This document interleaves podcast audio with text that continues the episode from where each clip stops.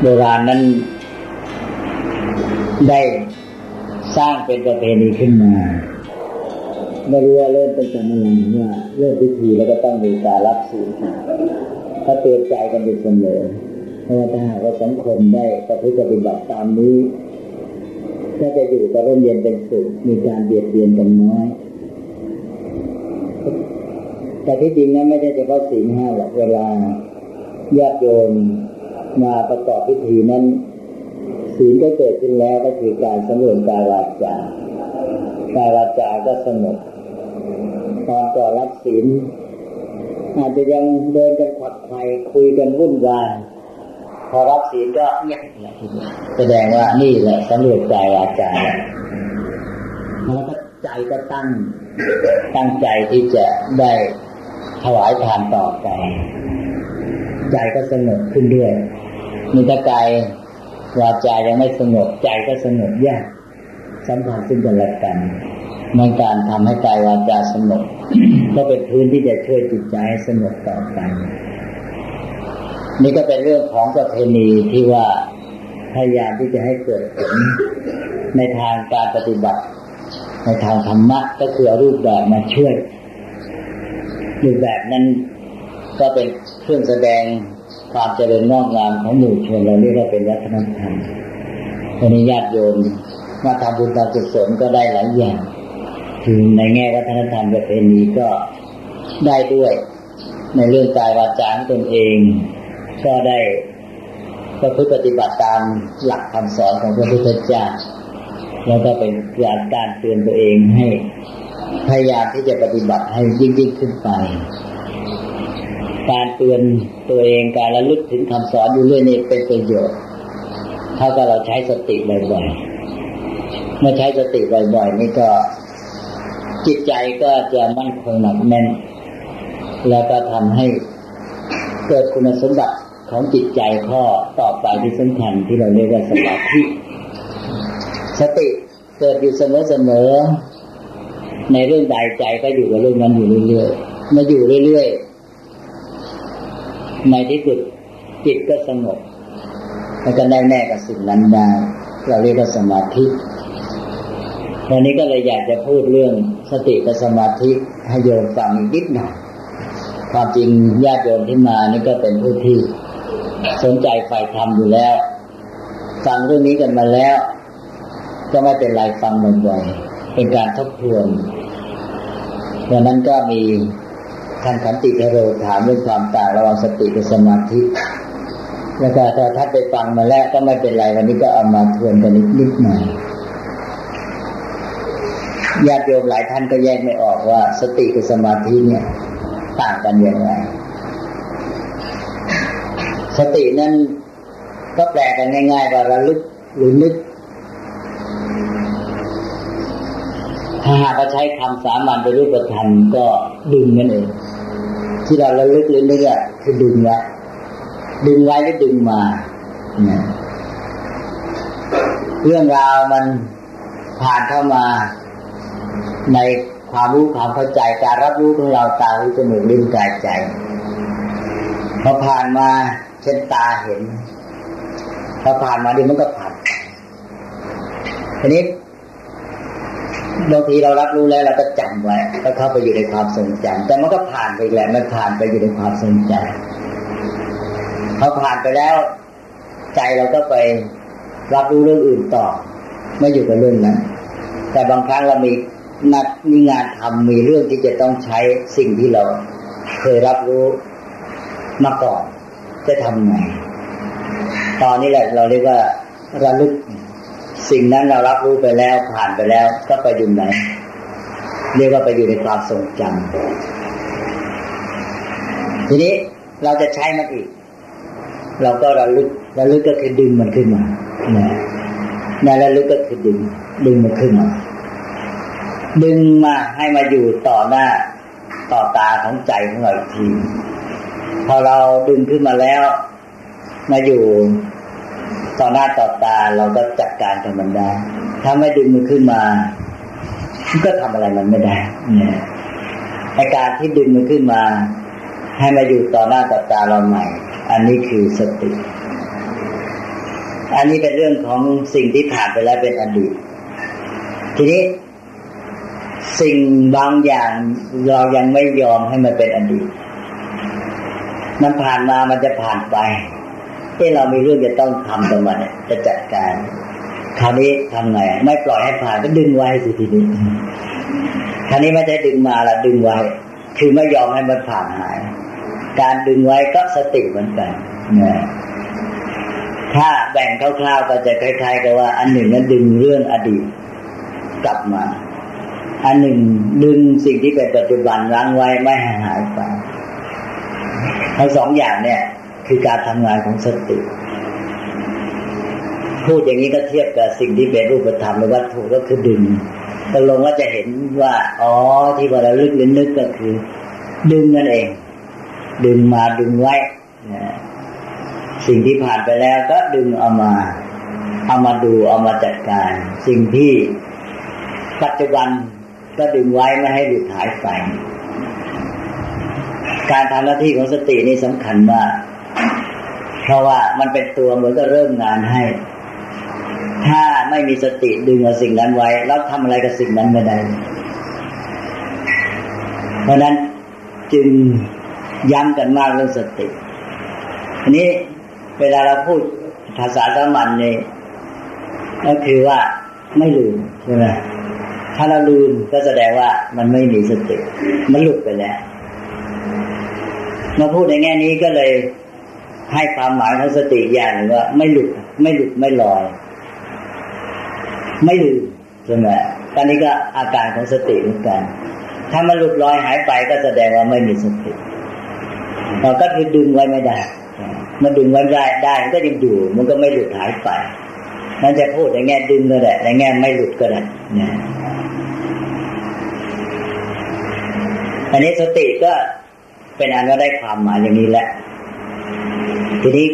ไปสัมพันธ์กับสมาธิอย่างไร สมาธินั้นก้าวไปอีกขั้นหนึ่ง คือไม่ใช่แค่ดึงแหละไอ้ดึงนี้แสดงว่า เอ้ยมันจะหลุดก็ดึงจะหลุดก็ดึงอยู่อย่างเงี้ยนะต่อจากที่ดึงก็คือว่าเก่งกว่านั้น อยู่ที่เลยคนนี้ไม่ต้องดึงเลยถ้าอยู่แนวนิ่งสนิทได้ตอนนั้นเป็นสมาธิ ตอนนี้ก็จะเห็นว่าอ๋อสติมันตอนต้น ก่อนที่จะถึงสมาธิต้องอาศัยสติท่านก็เปรียบเทียบไว้ บอกว่า เหมือนอย่างเราเอาสัตว์ป่า ที่มันพยศก็ธรรมดาแล้วสัตว์ป่ามันก็ไม่อยู่นิ่งแหละมันจะไม่อยู่บ้านจะเข้าป่า เช่นเอาวัวป่าหรืออะไรก็ตามเอามาไว้บ้านมันก็จะไปเรื่อยทำไงจะให้มันอยู่ เราก็เอาเชือกมันดึงมันไว้ผูกมัน อันนี้ก็ต้องมีหลักสิมีแต่เชือกไม่มีที่ยึดแม้แต่ตัวเราก็ไม่ได้ยึดกับมันไว้ มันก็พาเชือกไปด้วยทำไง ก็ต้องเอาหลักหรือเอาเสาหรือต้นไม้ก็แล้ว แต่เอาเชือกปลายหนึ่งก็ไปผูกเจ้าวัวไว้ อีกปลายหนึ่งก็ไปผูกไว้กับหลักหรือเสานั้นไว้ทีนี้ พอเชือกดึงไว้ ไอ้เจ้าวัวตัวนี้ อยากจะไปไหนก็ไปไม่ได้ ออกไปก็ถูกเชือกดึงกลับมา อยู่อย่างเงี้ยมันก็จะไปเข้ามาเรื่อยแต่ไปไม่ได้เชือกดึงมันไว้นี่นานเข้านานเข้าวัวตัวเนี้ยชักคุ้นกับหลักจะคุ้นกับเสา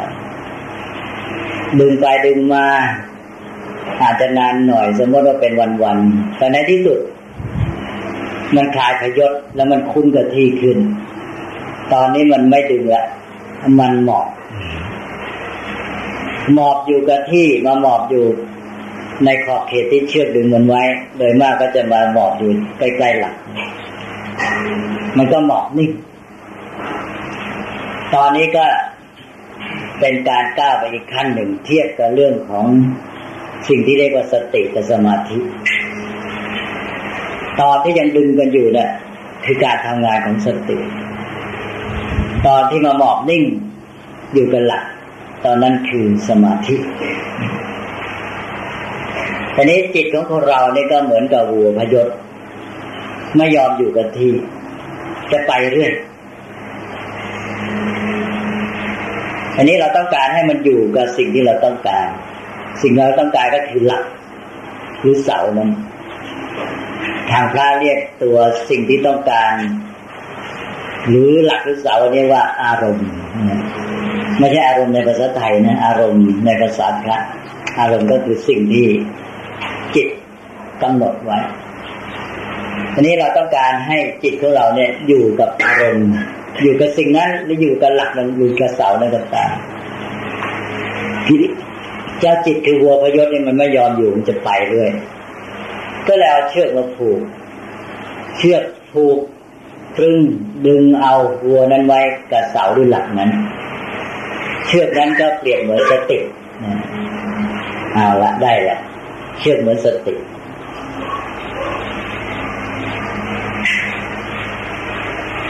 ทีนี้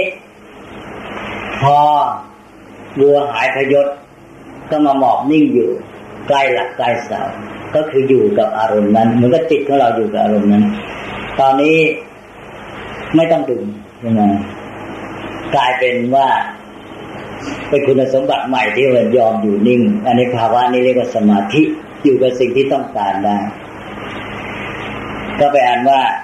ตอนนี้ให้เห็นความหมายและความแตกต่าง ความหมายที่คล้ายกันแล้วก็อที่สัมพันธ์กันแล้วก็ที่ต่างกันระหว่างสติกับสมาธิ ความต่างก็คิดว่าคงเห็นชัดแล้ว ส่วนความสัมพันธ์ก็อย่างที่ว่าเมื่อกี้คือว่าสติเป็นตัวเริ่มต้นให้แล้วก็สมาธิก็เป็นตัวที่ได้ความหนักแน่นมั่นคง ได้ความสงบอยู่ตัว คือการที่จิตอยู่กับสิ่งที่ต้องการได้ตามต้องการ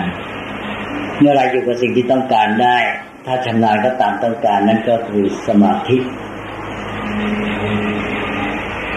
คิดว่าแค่นี้ก็พอ ทีนี้คนที่จะฝึกสมาธินี่ เราจะเห็นว่าวิธีฝึกนั้นปกติจะเริ่มด้วยสติ ที่เห็นกันง่าย ๆ ก็คือว่าที่ใช้นี้กันมากนิยมก็ใช้อนาปานสติ ชื่อวิธีฝึกสมาธิ แต่ชื่อเป็นสติอานาปานสติอ่าเป็นวิธีฝึกสมาธิทำไมชื่อเป็นสติ ก็เพราะว่าสตินี่แหละเป็นตัวเริ่มต้นให้เป็นตัวนำให้ จะไปสู่สมาธิเฉยๆไม่ได้หรอกมันต้องมาเริ่มที่สติ ก็เอาอานาปานสติกำหนดลมหายใจ ดึงจิตไว้กับลมหายใจตรึงไว้ อยู่เรื่อยจนกระทั่งว่าจิตมันอยู่กับลมหายใจได้ ก็เป็นสมาธิ แล้วก็สติมันก็จะผ่อนเบาการทำหน้าที่เพียงแต่คอยคุมคุมไว้ ถ้าสมาธิมาวิธีฝึกสมาธิทั้งหลาย เริ่มต้นด้วยสติทั้งนั้น อ่าแล้วนี่หนึ่งละสติสัมพันธ์กับสมาธิ ทีนี้อีกอันที่สำคัญมากก็คือสติสัมพันธ์กับปัญญา คู่แรกสติกับสมาธิทีนี้คู่ที่สองสติกับปัญญาสำหรับปัญญาก็คล้ายๆกันเนี่ยปัญญาต้องอาศัยสติเป็นตัวเริ่มให้เหมือนกัน ปัญญาเหมือนตาที่ดู จะเห็นอะไรนั้นสิ่งนั้นต้องอยู่ต่อหน้า ถ้าสิ่งนั้นไม่อยู่ เราก็มองไม่เห็น เราจะพิจารณาอะไรก็ไม่ได้นี่ทำไงล่ะ ก็ต้องดึงต้องตรึงเอาสิ่งนั้นไว้ต่อหน้า ก็เหมือนกับเรื่องสมาธิเมื่อกี้หน้าที่ของสติหนึ่งเรื่องที่ผ่านไปแล้ว ดึงมาคือระลึกนึกขึ้น ดึงมาก็คือเอามา ให้มันอยู่ต่อหน้าต่อตาเรา เหมือนกับเอาสิ่งที่มันผ่านไปแล้ว ดึงมาไว้ข้างหน้า แล้วต่อจากนั้นตาคือปัญญาก็มองดู ปัญญามองดูก็มองเห็น รู้ว่าอะไรเป็นอะไรเป็นยังไงจะพิจิตพิจารณายังไงก็ได้ แล้วแต่ แต่ว่าปัญญาทำงานไม่ได้ถ้าไม่มีสติดึงมาไว้เพราะสิ่งนั้นไม่อยู่ต่อหน้าอันนี้สิ่งที่ผ่านไปแล้วเป็นอดีตก็ดึงมาไว้ ต่อหน้าต่อตาให้ตาปัญญาดูหรือว่าสิ่งที่เป็นปัจจุบันเนี่ย มันเข้ามาถึงตัวเราแล้วเราจะดูมันให้ชัด เราก็ต้องดึงมันไว้ก่อน มันผ่านมาแล้วอ้าวมันจะผ่านเลยไปซะพอผ่านเลยไปก็ไม่เห็นเห็นปั๊บเดียวยังไม่ทันชัดเจนแต่ว่าเราต้องการดูให้ชัดเราก็ต้องดึงเอาไว้ นั่นคือสติต้องดึงไว้นั่นสิ่งอดีตก็ดึงมาดู สิ่งที่เป็นปัจจุบันก็ดึงไว้ เพื่อจะให้ตาได้ดูได้ชัดๆทีนี้ต่อไป สมาธิกับปัญญาเอาละเข้ามาสัมผัสอีกแล้วตอนนี้สติกับปัญญาชัดแล้วนะว่าปัญญาจะทำงานได้ต้องอาศัยสติ ทีนี้เจ้าสติมันดึงไว้ดึงไว้ แต่ว่าไอ้การดูนี่มันต้องอาศัยความต้องต้องต้องการความชัดเจน ยิ่งสิ่งนั้นละเอียดละออ มีความซับซ้อนนี่ ต้องแน่วแน่ต้องดูสิ่งที่ค่อนข้างจะมั่นคงสนิท ถ้ามันแกว่งไฟวันไหวอยู่แล้วก็มองยากไม่เคยรู้เรื่อง ก็เลยเปลี่ยนเหมือนอย่างกับว่า มีป้าย มีแผ่นผ้าหรืออะไรสักอันหนึ่งผืนใหญ่ ตอนนี้เราเอามาไว้ข้างหน้าเราแล้วสติเอามาแล้ว สติเอาแผ่นผ้านั้น เอามาไว้ข้างหน้าจะได้ดูได้ชัดๆ ตาปัญญาก็ไปเจอหน้าดูนี่บนผืนผ้านั้นมีลวดลาย มีภาพ อาจจะเป็นภาพคนก็ได้ แต่ว่านอกจากภาพคนก็มีลวดลายอะไรต่าง ๆ มีตัวหนังสือ นี่เมื่อเราดึงไว้เช่นเราอาจจะเอาเชือกดึงไว้ ภาพแผ่นนี้ผืนนี้ก็ไม่ลอยหายไป ก็ดูได้แหละ ต่นี้มันก็ยังแกว่งไปเพราะมันจะไปเรื่อย เชือกกับดึงไว้แต่มันไปไม่ได้ แต่มันก็ไม่นิ่งสนิท ทีนี้พอมันแกว่งไปมันหวั่นไหว ถ้าภาพนั้นมันใหญ่ภาพใหญ่ ตัวหนังสือโต เราก็เห็นเราก็รู้เข้าใจ แต่ทีนี้ถ้าเกิดลวดลายภาพนั้นมันเล็กล่ะ ตัวหนังสือก็นิดเดียว เขียนไว้เยอะเลยลวดลาย ต่างๆที่สวยงามก็ละเอียดอ่อน ตอนนี้แหละ ถ้าภาพนั้นหวั่นไหว แม้จะดึงไว้ได้ แต่มันจะไปมันแกว่งเนี่ยดูยากไม่ชัดบางทีอ่านไม่ออกเลย ตอนนี้ต้องการความนิ่ง ยิ่งภาพนั้นแผ่นผ้านั้นนิ่งสนิทเท่าไหร่ ก็ยิ่งเห็นภาพนั้นรวดลายตัวหนังสือที่เล็ก ๆ เนี่ย ชัดเจน นี่ก็เปลี่ยนเหมือนอย่างที่ว่า ตอนนี้ปัญญาเนี่ยต้องอาศัยสมาธิและสติไม่พอตกลงว่าปัญญาทำงานต้องอาศัยสติ ช่วยดึงช่วยตรึงจับมาไว้ แต่ถ้าหากว่าสิ่งนั้นละเอียดซับซ้อนเป็นต้นต้องอาศัยถึงขั้นสมาธิเลย มีความแน่วแน่จิตอยู่นิ่ง แล้วก็จะมองเห็นชัดเจนปัญญาก็ทำงานได้เต็มที่เพราะนั้น สมาธิจึงเป็นตัวช่วยปัญญา แต่สตินั่นแหละต้องการเบื้องต้นก่อนอื่นเราถึงพูดสติปัญญาสติคู่กับปัญญา เพราะว่าปัญญาทำงานไม่ได้ถ้าไม่มีสติ แต่ถ้ามีแต่สติปัญญาไม่มา ก็มักจะไปทางสายสมาธิเฉยๆสติมาช่วย แล้วก็พอจิตแน่วแน่สงบนิ่งก็เป็นสมาธิ ใจก็อยู่กับสิ่งนั้นเฉยๆ ไม่ได้ปัญญาไม่ได้ความรู้อะไรหรอกได้แต่สงบบางทีก็เอาสุขสบายใจอยู่นิ่งแล้วไม่มีอะไรควร ก็ดีเหมือนกัน แต่ประโยชน์น้อยไป ควรจะได้ปัญญาด้วยเท่าที่พูดมาก็สติกับสมาธิก็เป็นคู่หนึ่งและสติเป็นต้นทางให้สมาธิและสมาธิต้องอาศัยสติ แล้วก็สติกับปัญญาปัญญาก็ต้องอาศัยสติ แต่ถ้าจะให้ดีแล้วต้องสมาธิกับปัญญาเลย คราวนี้ทำงานได้ผลดีมาก ก็เลยพูดมาเรื่องสติเป็นตัวเริ่มต้นเลยไปถึงเรื่องสมาธิเรื่องปัญญาไปด้วย ก็เพื่อให้เห็นว่า การทำงานของคุณสมบัติ หรือที่เรียกว่าองค์ธรรมต่างๆเนี่ยสัมพันธ์ซึ่งกันและกันไม่ใช่แค่นี้หรอกไม่ใช่แค่สติ สมาธิปัญญายังมีตัวอื่นอีกในในเวลาที่เราทำงานเนี่ย มันมีความเพียรวิริยะเป็นต้นด้วย มีอื่นๆหลายอย่าง แต่ว่าในที่นี้เจาะเอามาเฉพาะตัวที่เราต้องการพูดในกรณีนี้ ก็พอสมควรแก่เวลา ก็วันนี้เอาเป็นว่าทบทวนข้อธรรมะเบ็ดเล็กในเรื่องสติแล้วโยงไปหาสมาธิปัญญา โยงก็มาได้ใจเป็นบุญเป็นกุศลอย่างน้อยก็ได้มีสติกันพอสมควร ก็เวลานึกถึงจะทำบุญเนี่ย ก็คือสติเป็นตัวนึกขึ้นมาแล้ว อันนี้สติก็เป็นตัวช่วย เป็นนึกเอาสิ่งที่ดีมาก็ได้ความดีงามความเจริญของจิตใจนะแล้วก็สตินั้นตามด้วยปัญญาความรู้ความเข้าใจด้วยคือเอาสติจับไว้แล้วใช้ตาดู ไม่ใช่ว่าจับไว้เฉยๆบางคนเนี่ย จับสิ่งนั้นมาวางต่อหน้าแต่ตาไม่ลืม ก็หมายความว่า มีสติ แล้วก็พร้อมที่จะใช้ปัญญา แต่ไม่อยากใช้มันใช่ไหมจับมันมาไว้เฉยๆมันอยู่ต่อหน้า แล้วลืมตาจะนิดเดียวก็เห็น แต่ไม่ลืมตา นี่ก็เท่าเท่ากับคนที่ว่า มีสติแต่ไม่ทำให้เป็นประโยชน์ในแง่ปัญญา หรือแม้แต่เป็นสมาธินะสติจับมาแล้วอยู่นิ่ง อยู่ต่อหน้านิ่งสนิทเลยแต่ตาไม่มองไม่พิจารณา ก็เลยไม่ได้ปัญญา แต่มันเอื้อแล้วแหละพอมีสติ แล้วยิ่งได้สมาธิแล้วเป็นตัวเอื้อต่อปัญญาพอมีสมาธิแล้วก็สามารถที่จะมองเห็นได้ตามที่มันเป็นจริง ก็ขอให้โยมได้ทุกข้อ ได้ทั้งสติ ได้ทั้งสมาธิ แล้วก็ได้ทั้งปัญญา พร้อมทั้งคุณสมบัติอื่นที่เป็นตัวประกอบตัวเสริมด้วย เราก็จะเจริญงอกงามในหลักการปฏิบัติที่เรียกว่าธรรมะ ได้ผลดีทั้งตัวเองเจริญงอกงามแล้วก็มีความสุขความลมเย็นแผ่ประโยชน์นี้ไปให้แก่ผู้อื่นด้วย บุญกุศลได้บำเพ็ญแล้ววันนี้ด้วยอาศัยสติเป็นต้นก็ขอให้ทุกท่าน ได้เจริญงอกงามดังที่กล่าวมาก็ขอคุณพระรัตนตรัยและบุญกุศลที่ได้บำเพ็ญแล้ว จนได้เป็นปัจจัยแห่งความสุขความเจริญงอกงามด้วยจตุรพิทพรไทยและ สิ่งที่ดีงามอันเป็นความประเสริฐเป็นประโยชน์เป็นความสุขโดยทั่วกันทุกท่าน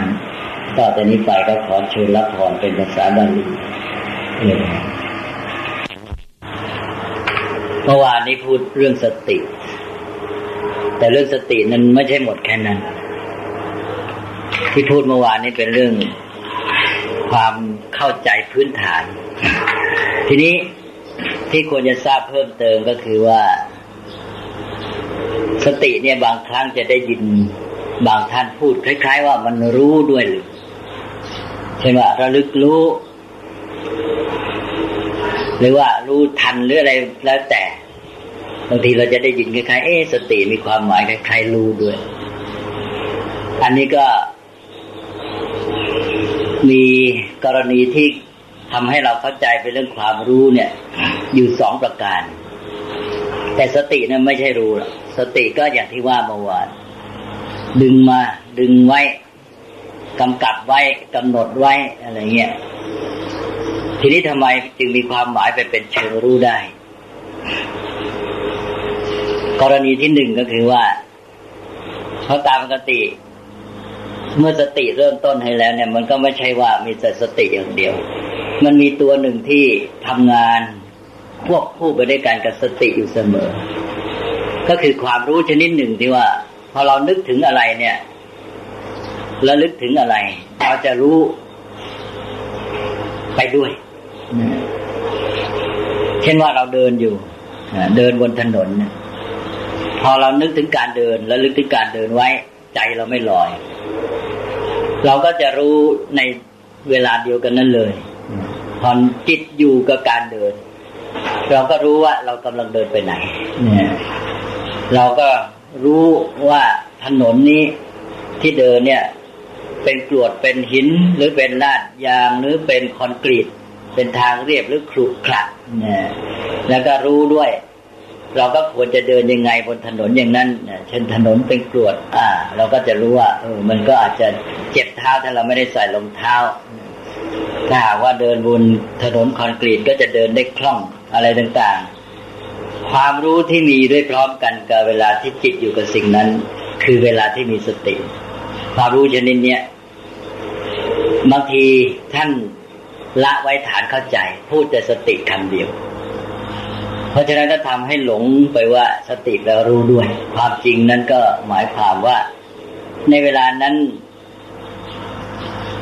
กำลังพูดถึงคุณสมบัติอีกอย่างหนึ่งที่ มาพร้อมกับสติหรือทำงานควบคู่ไปกับสติ ความรู้ชนิดนี้เรียกว่าสัมปชัญญะเพราะฉะนั้นโดยทั่วไปแล้วเนี่ย เมื่อพูดถึงสตินี่มักจะหมายถึงว่าสัมปชัญญะด้วย แล้วก็บางครั้งเราก็พูดควบกับไปจริง ๆ ว่า สติสัมปชัญญะ แต่แม้พูดสติตัวเดียวก็ให้รู้ว่า มีสัมปชัญญะอยู่ด้วย เราก็แปลสัมปชัญญะกันว่ารู้ตัวบ้างรู้ตัวทั่วพร้อมบ้างก็หมายความว่ารู้เกี่ยวกับเรื่องนั้นอะ เกี่ยวกับเรื่องที่สติกำหนดไว้หรือจับไว้ที่เรากำลังเกี่ยวข้องนะ่ะ เท่าที่พอกับการปฏิบัติต่อมัน เฉพาะหน้าความรู้ที่เกี่ยวข้องที่จะต้องใช้ที่จะต้องปฏิบัติต่อสิ่งนั้นเนี่ยที่เราเท่าที่เราสะสมมามันจะพลึกขึ้นมาทันทีเหมือนอย่างขับรถเนี่ย ถ้าจิตอยู่กับการขับรถไม่ลอยนะ เราก็รู้ว่ากำลังขับไปไหน เนี่ย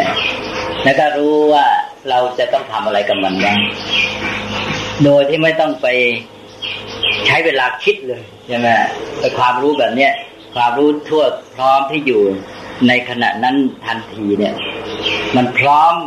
พอเลยเรียกว่าพร้อมพอที่จะใช้งานขนาดนั้นสำหรับการดำเนินชีวิตธรรมดา ความรู้อย่างนี้เรียกว่าสัมปชัญญะ สัมปชัญญะก็เป็นปัญญาชนิดหนึ่ง เป็นชื่อหนึ่งของปัญญานั่นเอง คือเป็นปัญญาในขอบเขตและในระดับหนึ่ง ที่พอจะใช้การในปัจจุบัน แต่ถ้าหากว่าจะคิดจะรู้ลึกซึ้งไปกว่านั้น เช่นเดินอยู่บนถนน แล้วก็ ถนนนี่เป็นคอนกรีต ให้รู้ไปถึงว่าเออคอนกรีตชนิดนี้ผสมได้ที่หรือเปล่าถ้ามันไม่ได้ที่เรามีความรู้เป็นช่าง มันควรจะผสมอย่างนั้นอย่างนี้หรือถ้าเป็นผู้มีหน้าที่เกี่ยวข้องอาจจะนึกเอ๊ะอันนี้จะต้องแก้ไขอย่างนั้นอย่างนี้นะ นี่เป็นปัญญาในความหมายที่กว้างออกไปแล้วไม่ใช่สัมปชัญญะสัมปชัญญะก็แค่พอรู้เข้าใจ สิ่งที่จะจะต้องปฏิบัติเกี่ยวข้องในทันทีคนทั่วไปจะมีความรู้อันนี้พอ ส่วนที่จะรู้คิดอะไรเกินไปกว่านนั้นนี่ไม่เหมือนกันแหละ ต่างคนต่างก็จะพิจารณาในแต่ละกรณีและแต่ละเรื่อง ถ้าในกรณีที่พิจารณาใช้ความรู้ความเข้าใจลึกซึ้งกว้างขวางออกไป คิดหาเหตุหาผลอะต่างๆงั้น เราก็ใช้คำกลางๆว่าปัญญา เพราะปัญญานี่เป็นชื่อ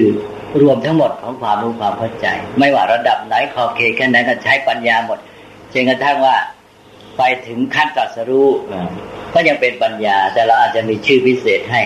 เป็นญาณเป็นโพธิเป็นอะไรก็แล้วแต่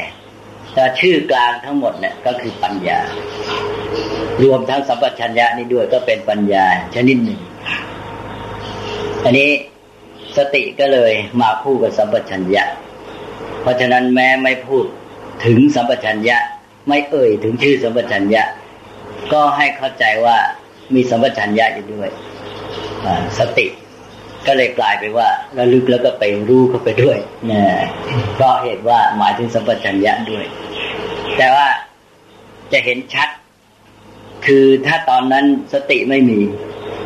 จิตไม่อยู่กับสิ่งที่เกี่ยวข้องนั้นนะเช่นไม่อยู่กับการเดิน ไม่อยู่กับเรื่องถนน สัมปชัญญะหรือแม้กระทั่งปัญญาทั้งหมดความรู้เนี่ยตอนนั้นไม่ทำงานใช่ไหมไม่ทำงานในเรื่องนั้นนะหรืออย่างขับรถเนี่ยในความรู้ทั้งหมดในอาศัยการที่จิตอยู่กับเรื่องการขับรถคือสติมันอยู่ ถ้าจิตไม่อยู่กับการขับรถ ใจลอยปั๊บไอ้ความรู้เกี่ยวข้องนี้ก็ไม่ทำงานใช่ไหมเพราะฉะนั้นตัวความรู้ทั้งหมดที่เรียกว่าสัมปชัญญะก็ดีปัญญาก็ดีอาศัยสติ เอาลักนี่กรณีที่หนึ่งที่ว่าทำไมบางครั้งเราเข้าใจความหมายของสติเป็นรู้ด้วย เพราะว่าที่จริงก็คือว่าเป็นการพูดถึงสติโดยละสัมปชัญญะไว้ในฐานเข้าใจเนี่ยไม่ใช่หมายความว่าสติแปลว่ารู้ อันนี้ถ้าไม่ระวังก็อาจจะหลงเนี่ยนึกว่าสติรู้แต่นั้นว่าสติก็ กำกับจิตไว้กับสิ่งนั้น จิตอยู่กับสิ่งนั้น ไม่หลุดลอยหายไปไหนไม่ใจลอย ก็สัมปชัญญะก็มาด้วย รู้เข้าใจอย่างเพียงพอ ที่จะปฏิบัติต่อมันหนึ่งละทีนี้ตัวนี้กรณีที่สองที่ว่าทำไมสติบางครั้งมีความหมายเชิงรู้ด้วยออันนี้ก็คือเรื่องของสิ่งที่สติระลึกขึ้นมานั้น แง่หนึ่งก็คือเรื่องที่ผ่านไปแล้ว ที่เราเรียกว่าความทรงจำเรื่องที่ผ่านไปแล้วหรือความทรงจำก็เป็นประสบการณ์เก่า เมื่อรับประสบการณ์เข้ามาก็จะมีความรู้ใช่ไหมบางทีได้พิจิตรพิจิตพิจารณาเรื่องนั้นเยอะเลย กว่าจะเก็บไว้เป็นความทรงจำหรือบันทึกไว้บันทึกไว้บางทีได้เจอเรื่องนั้นที่เป็นปัญหาก็ได้คิดหาทางแก้ไขจนกระทั่งได้ความรู้ความเข้าใจ ได้วิธีการในการที่จะแก้ไขปัญหา รู้อะไรแต่อะไรเรื่องนั้นเยอะทั้งหมดเนี่ยก็เก็บไว้เป็นความทรงจำเนี่ยก็คือความรู้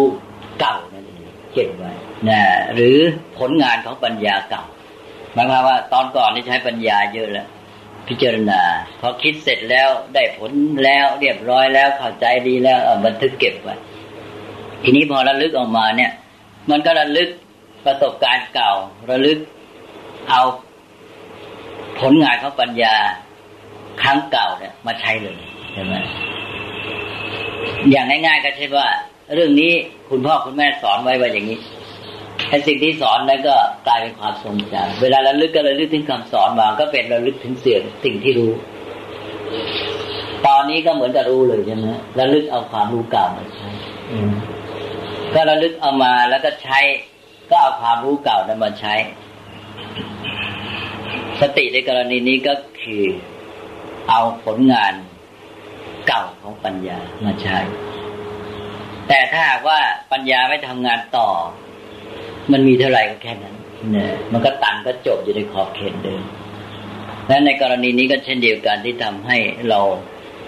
เข้าใจสติเป็นเรื่องรู้ด้วย ความจริงก็คือไประลึก เอามา ส่วนได้ความรู้นั่นก็เป็นเรื่องของเดิมที่ปัญญาได้เคยทำงานไว้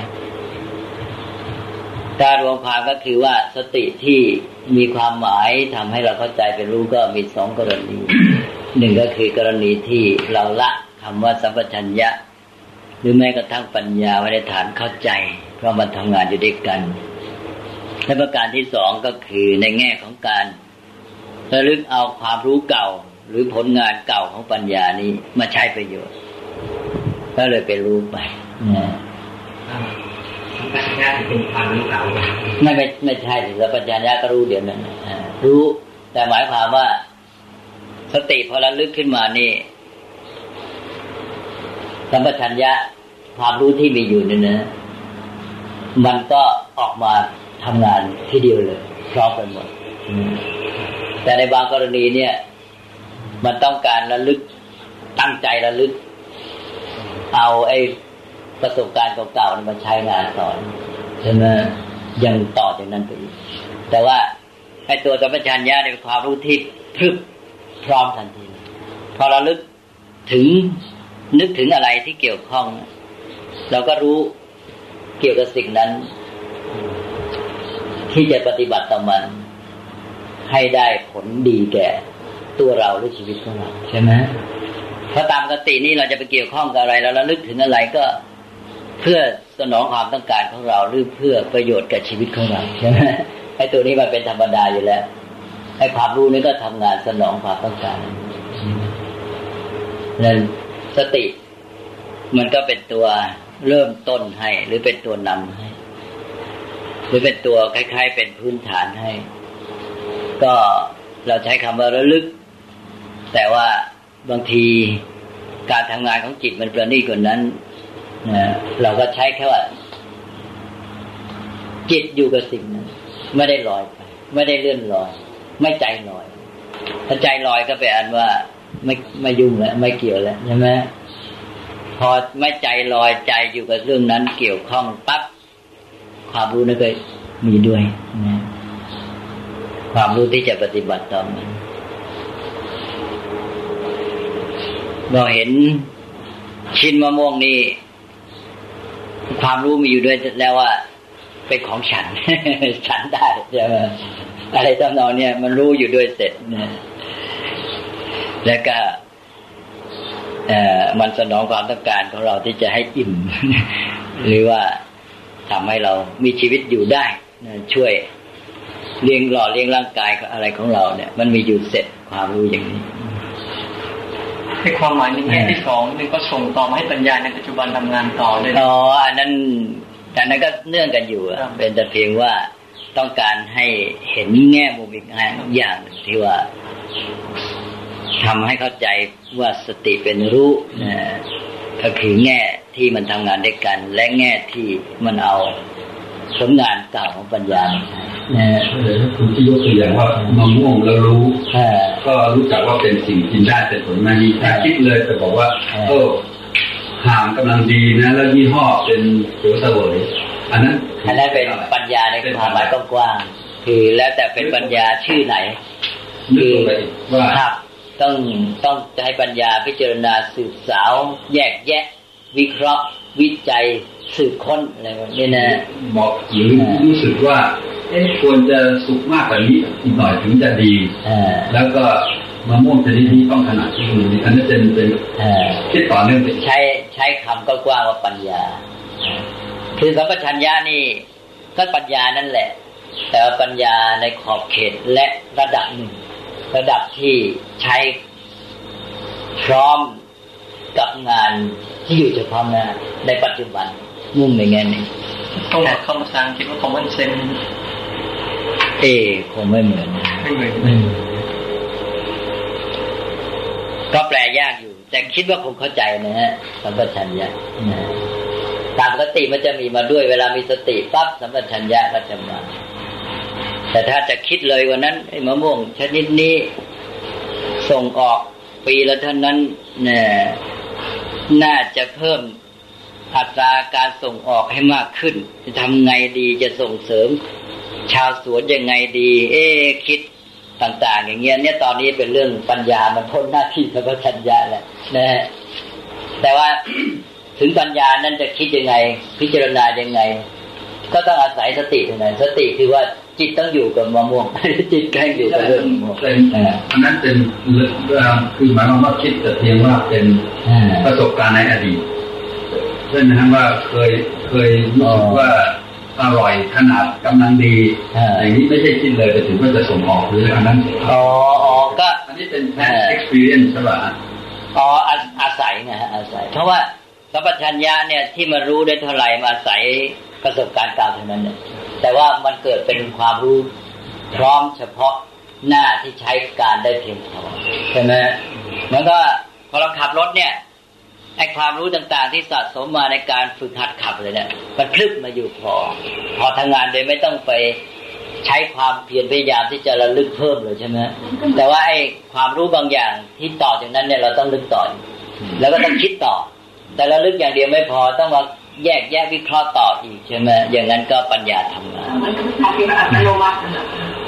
คือมันเกิดขึ้นเองอย่างขับรถนี่ไม่ต้องบอกว่าเข้าเกียร์อะไรมัน นั่นแหละความรู้ความรู้ประเภทนั้นที่พลึบมาพร้อม